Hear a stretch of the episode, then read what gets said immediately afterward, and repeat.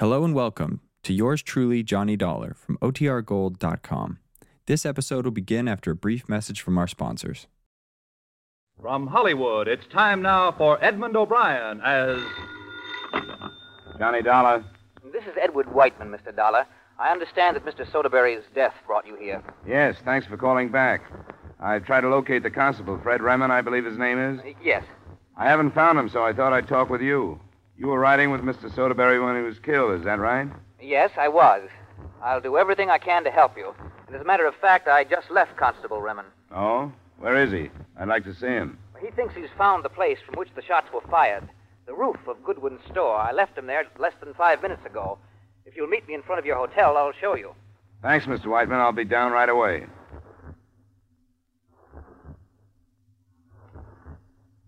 Edmund O'Brien in a transcribed adventure of the man with the action packed expense account. America's fabulous freelance insurance investigator. Yours truly, Johnny Dollar.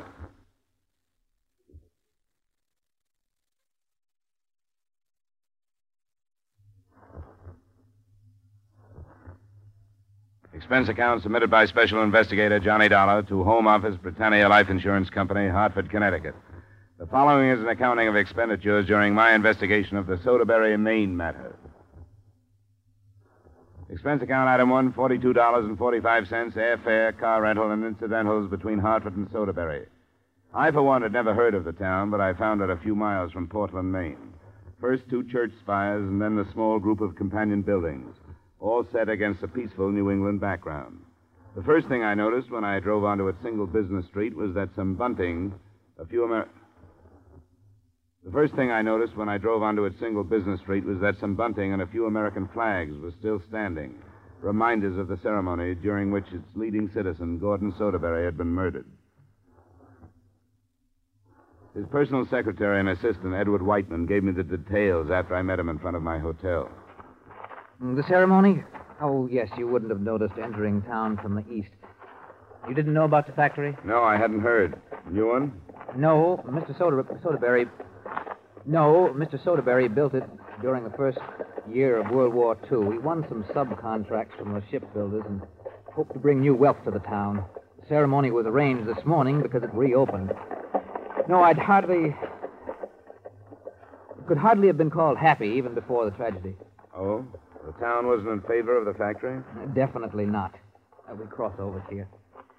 These people are settled in their ways. The factory changed things. Outside men came into work, married local girls, and took them away.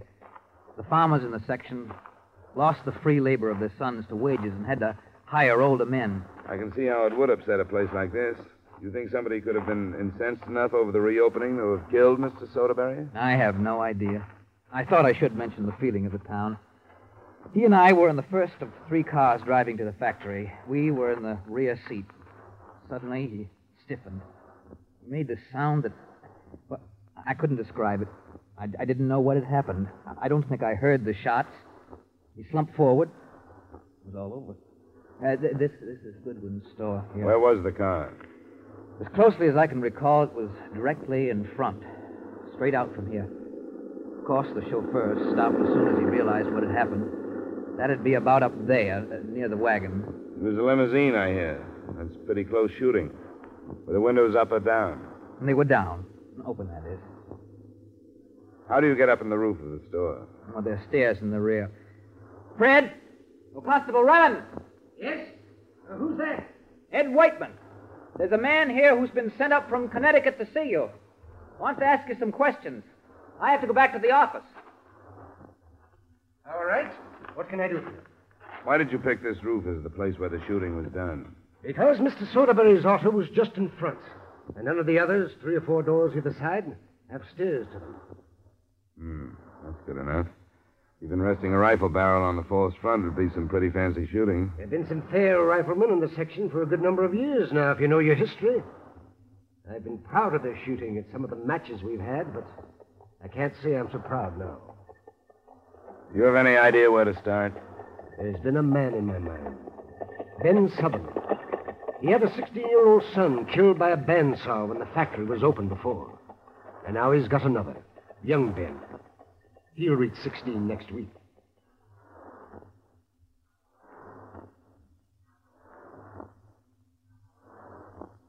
We walked to the Sutherland house, which was only about a quarter of a mile away, and Fred Remen gave me the background of the town. The Soderberries had been in control of the town and the surrounding country for more than three generations. Always they had been respected as thrifty, honest people, but never had they been well liked. The death of 53 year old Gordon Soderberry meant the last of the male lineage.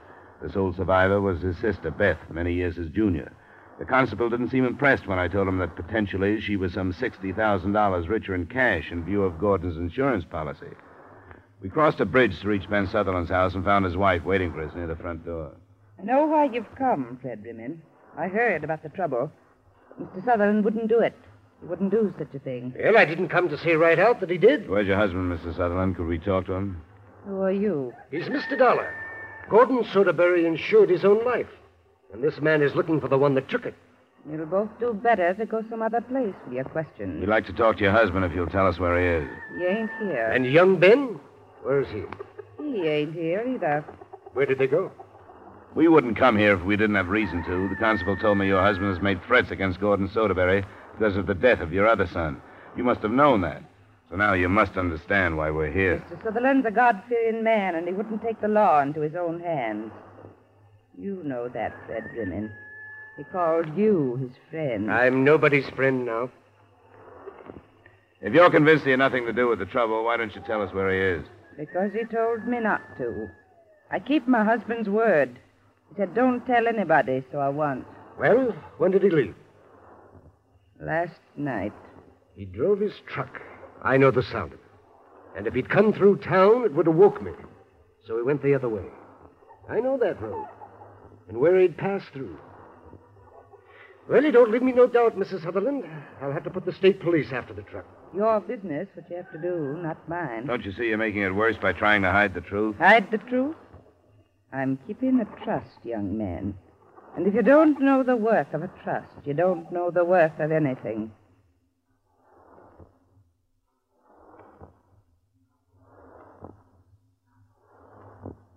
I went back with Constable Raymond to his house where he lived alone and which doubled as an office. He phoned the description and license number of Sutherland's truck to his county superiors. And with the typical disinterest higher echelons seem to maintain for lower echelon problems, they told him they wouldn't be able to take delivery of Soderberry's body until the following day. That left us with no better than a vague promise as to when we'd get such vital points as the caliber of the murder weapon, the entry angle of the fatal bullet, and the distance from which it was fired. Remen left me and went to talk with some of the townspeople, and that evening, soon after dusk, I went to the Soderberry home, hoping that his sister Beth would be in condition to receive me.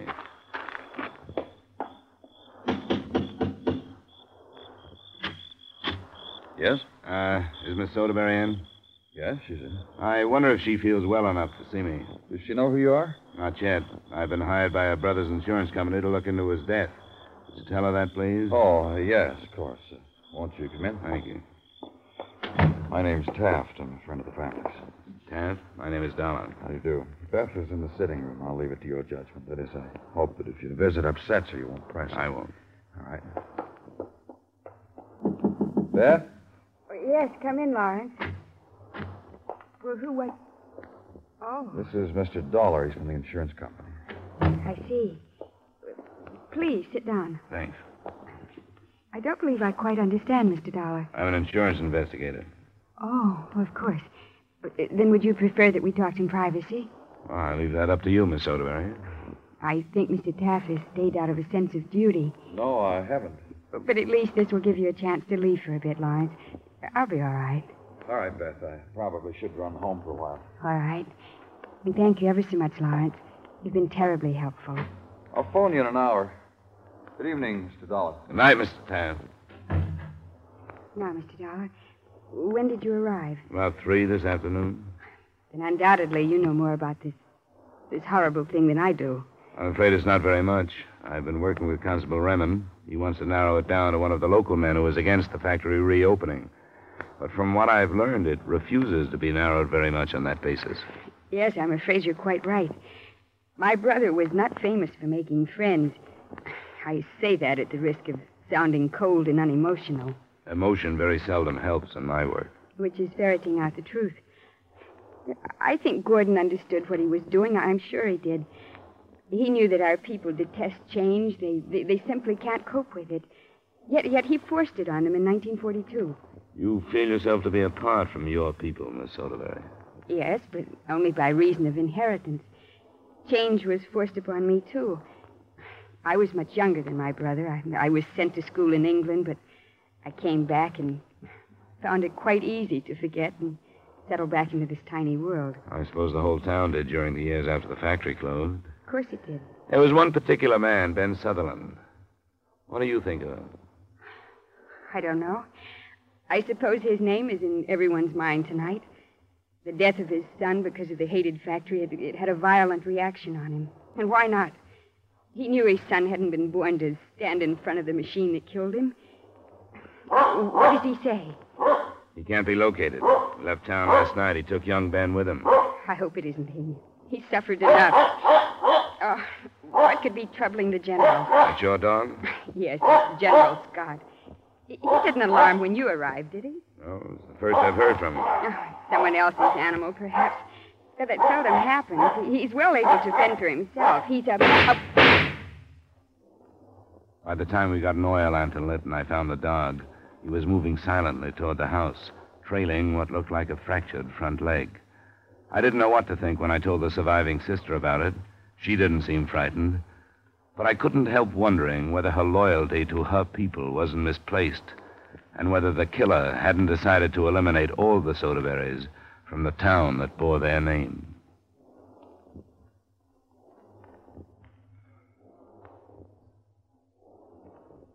I phoned Constable Raymond as soon as I got back into the house, but it was a needless call.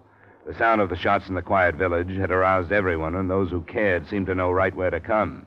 The first to arrive was Edward Whiteman, the dead man's assistant. Less than a minute later, the constable and Lawrence Taft.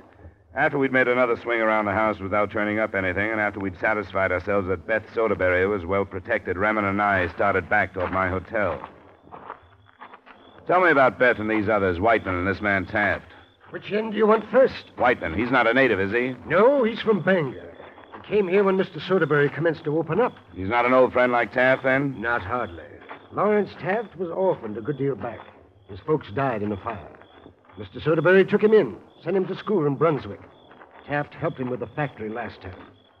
He made a smart man out of him, but I wouldn't say a happy one. How come? Unless folks leave town and never come back, they're all mixed up.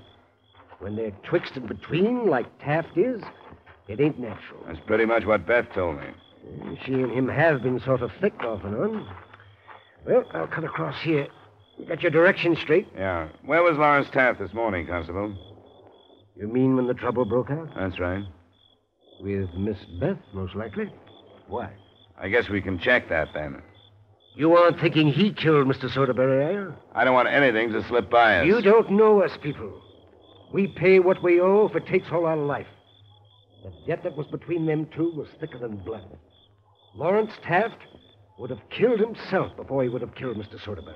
You know them better than I do. That's the truth. I'll see you in the morning. I hope you sleep well.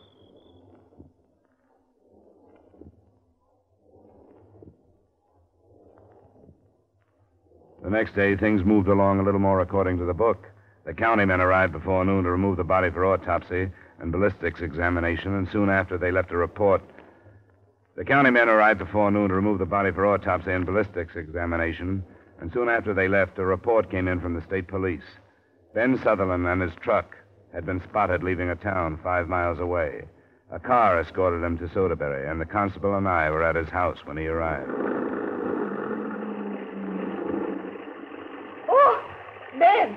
Whatever happened to you? Ben! Stop your nagging tongue. Go in the house where you're suited to be. I'll tend to your prying when I've a mind to. Yes, Ben. I was only worried how you got hurt so horrible. From the look of your face and your clothes, Ben, you've been through one thing or another. Who might you be? My name is Dollar. I'm an insurance investigator. He's come to help me defend the laws of the state, Ben. And it's true, Fred, that Mr. Soderberry was shot and killed. That's true. When did you hear about it, Mr. Sutherland? Those men that stopped me, they told me. They told me you wanted to talk to me about it, Fred. That's true. And I don't take to it because we were friends. You left town night before last, Mr. Sutherland. Where'd you go? Do I have to answer this stranger's questions? It'll be better if you do. That night I made up my mind I what I had to do. I took young Ben away. That's my youngest son. I should have took my oldest boy. I knew I should have, but I listened to the talk about the factory and wages and such things. So I didn't take him. And that factory did. And I never got him back. And you've blamed Gordon Soderberry for it all these years. No, I blame myself. I knew what to do, and I didn't do it. Didn't you make public threats against him? That was a coward's talk. I talked big in front of my friends. I didn't know what else to do. I didn't kill him, Fred. Where'd you go the other night? I heard the talk start again. Young Ben talking about the factory, uh, what the wages would buy. He'd be careful, he told me. And if he earned enough wages, he'd go to school like Lawrence Taft, crazy like his brother. And I put an axe handle to him and put him in the truck and carried him away. Where, Mr. Sutherland? He's on a farm where he belongs, up north, above Brighton. He's on a farm where he'll be safe. How far away is it? More than 20 miles. What time did you leave? After 9 o'clock. You got there before midnight then? We slept in the truck. I left him with Alex Turner, son of. Then you had time to drive back here before the factory. Then you had time to drive back here before the factory ceremony started. I went to Brighton. Your face is scratched and cut. Your clothes are torn. How did that happen? I fought with a man. What man and why did you fight? I don't know what man. I don't know who. I fought because I was drunk. I went to Brighton to drink, and that's what I did. Not for nine years has that happened. You didn't come back here last night and have to fight over a dog at the Soderberry place? I was in Brighton. If you were, you'll probably be asked to prove it. That's where I was. And you'd better start remembering who you fought or who you were with. That's all for me, Constable. We were involved with approximately 280 people, most of whom were known to each other by sight at least. The work Constable Remen had been doing without me had alibied most of them. Practically everybody had been on the street during the start of the ceremony and at the time of the shooting. Less than 40 were unaccounted for at 5:30 that afternoon when the county officers called in their report. Point of entry was just below the left armpit. The arm hadn't been touched. Angle of entry still made it look like the killer had fired from the roof of the store. And the murder weapon was identified as a not too common rifle, caliber 253,000. In an hour, the unaccounted for citizens seemed to be trimmed down to four who owned that caliber rifle. Ben Sutherland was among them. It was close to noon the following day before the results of the test firing came back. The murder weapon wasn't among the rifles that were sent in. Well, then I did something wrong. I am no great shakes at trouble like this. It's not necessarily that we did something wrong, Constable. Maybe we just didn't do quite enough. One of those 253,000s got away from us. A man's rifle is no secret here. He's proud of it. What kind of rifle did Gordon Soderberry own? Why? The townspeople hated the factory. That's the motive we've given them. But none of them owned the murder weapon. Not even poor Ben Sutherland with a stronger motive than anyone else. Unless he could have bought a rifle with just this in mind and kept it hidden. I don't know. We'll work on that, too. But for now, let's look at the people we've neglected. Edward Whiteman can't be involved because he was sitting next to the victim. You tell me Lawrence Taft is clear. He wouldn't ever kill Mr. Soderberry. Then the sister. She seems to belong more to the town than to the family. She didn't approve of what her brother was doing. I can't hold a thing like that in my mind. We don't kill our kin here. There are some that have. Will you do this for me? Will you get the three of them in here and keep them for an hour? But how would I keep them? I don't know. Write up a statement for them to sign, something about the ballistics reports. You can spend some time over them.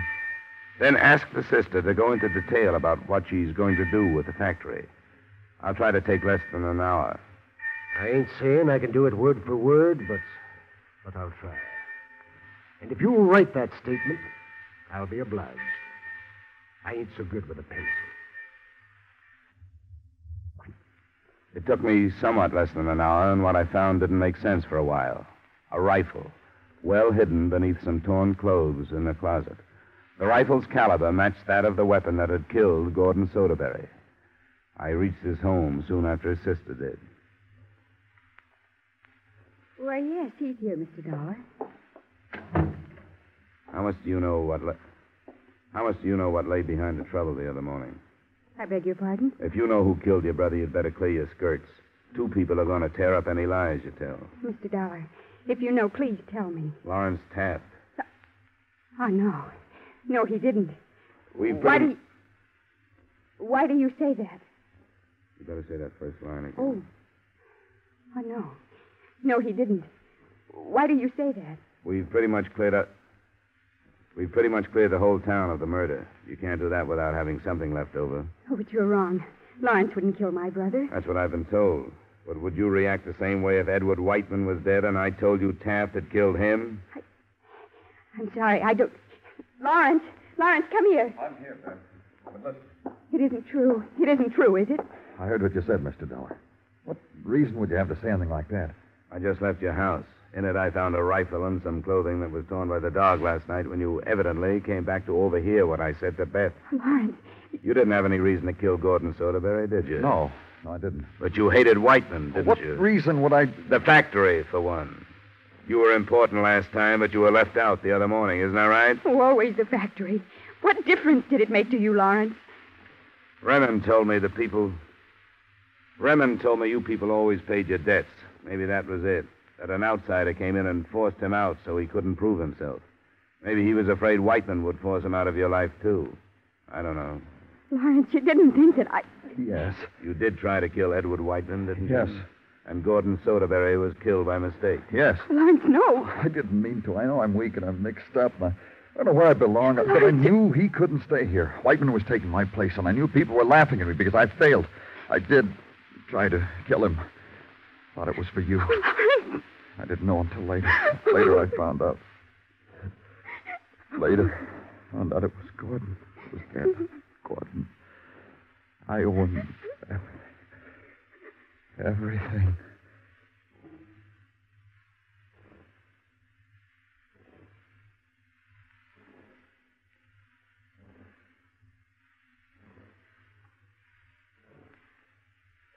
Expense account item two, same as item one, transportation back to Hartford. Expense account total, $84.90. Remarks? None. Except that maybe the now wealthy Beth Soderberry may have been right. That anybody with generations of background in an insular village like that does take a gamble when he comes out. To say nothing of a half generation Hartfordian when he goes in. Yours truly, Johnny Dollar.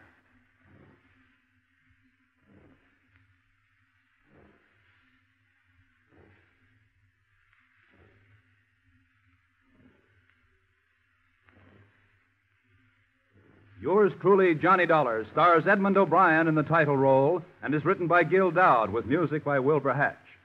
Edmund O'Brien can soon be seen in the Paramount Pictures production Warpath. Featured in tonight's cast were Robert North, Howard McNear, Virginia Gregg, Larry Thor, Sammie Hill, Herb Butterfield, and David Light. Yours truly, Johnny Dollar, was transcribed in Hollywood by Jaime Del Valle. This is Bob LeMond inviting you to join us next week at this time when Edmund O'Brien returns as. Yours truly, Johnny Dollar.